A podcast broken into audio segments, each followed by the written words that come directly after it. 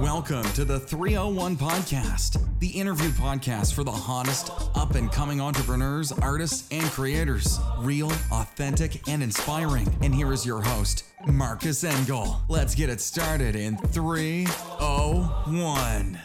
I'm uh, Johannes Lehner. I just finished my first documentary short. Uh, I'm in the video business um, since a few years now. The, the project we, we talk a little bit about today was kind of a passion project of mine, uh, this documentary short. It's actually funny because it started with a documentary, um, this shift. I saw this documentary called Free to Play. It was just an incredible documentary that showed all these different um, yeah esport competitors and their backgrounds and i was just really moved. Then i knew that i wanted to be in esports. I really want to create things. In marketing i feel like you have to you come up with all these ideas concepts and i just thought man i want to be that person that actually creates this stuff. I'm not fascinated by the main character sometimes but i really liked always liked like this the kind of secondary character you know? People from the outside don't understand how hard it is to be the best. One of the things that I love so much about documentary storytelling is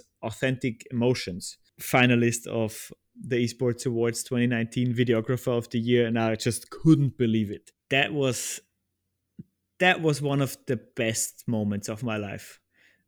Yeah, so uh, 75 Winter After is a historical short. It's about two um, witnesses of the Second World War. I properly used the camera, was uh, interviewing these two men. And so I just had such little clue.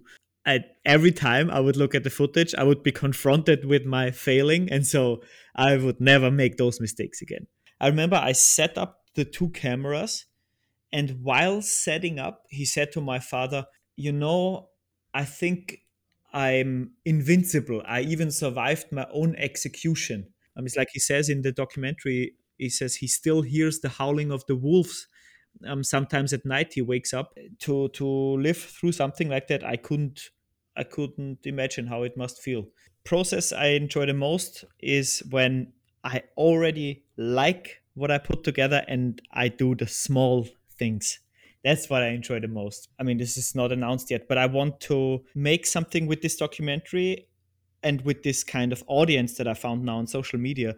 I want to start a fundraiser for a nonprofit. All these things that I did before that that were not quite what I what I would do in the end.